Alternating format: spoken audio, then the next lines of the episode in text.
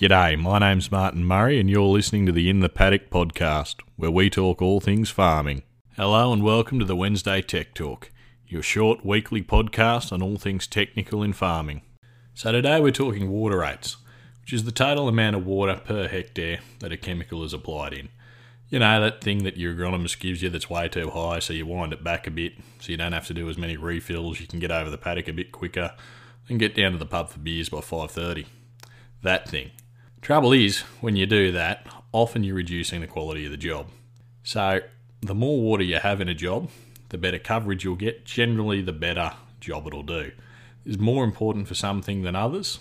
For example, fungicides, something that we're putting out a lot of at the moment, and where it's essential to get that good coverage over foliage to stop disease appearing and to stop disease spreading. So, if you wind back your water rates, you're going to reduce that coverage and you're going to be more likely to get disease.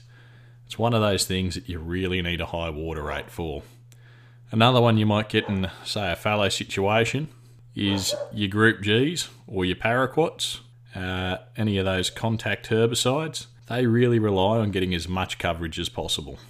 So you really want to be going out there, hooking in with that high water rate, making sure you're getting right over the plant to get effective uptake. Other things it doesn't matter as much. Roundup, 2,4-D, those sort of things. You know, if you're in a paddock with not a lot of stubble, it's not too dusty, you know, the ground's moist, you can quite comfortably sit on 50 litres, maybe even a little less, and you know, you'll still get a pretty good kill. But you get dusty conditions, you get a lot of stubble, get a lot of plants.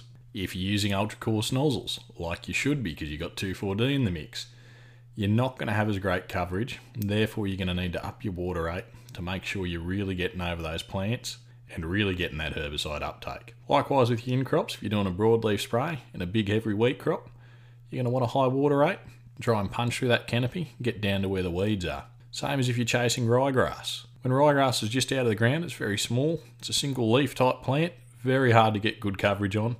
You need that high water rate to really get down there, get in there, and get that uptake. Even with residual pre emergence, all the latest work shows that you want a higher water rate to get the best result.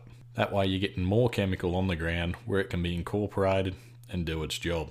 So, I guess the point of today's tech talk is water rates aren't to be scoffed at.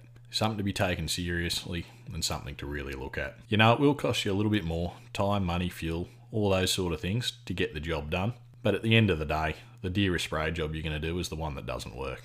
Last thing you want to see is weeds not die, or fungicides not work, and crops get lost. That's really the worst result you could get at the end of the day. So often it's worth just taking that little bit of extra time, spending that extra little bit on diesel, and just getting across the paddock with that higher water rate to make sure you're getting good coverage and you're getting a good job. Please remember that this advice is general in nature and always consult your own expert before acting on what you've heard here. Thanks for listening to the In the Paddock podcast. Hopefully, you took something out of it that'll help you on your farming journey. Please remember to subscribe so you can stay tuned for the latest shows. Remember to like, share, rate, and review to help others find us. Until next time, keep at it.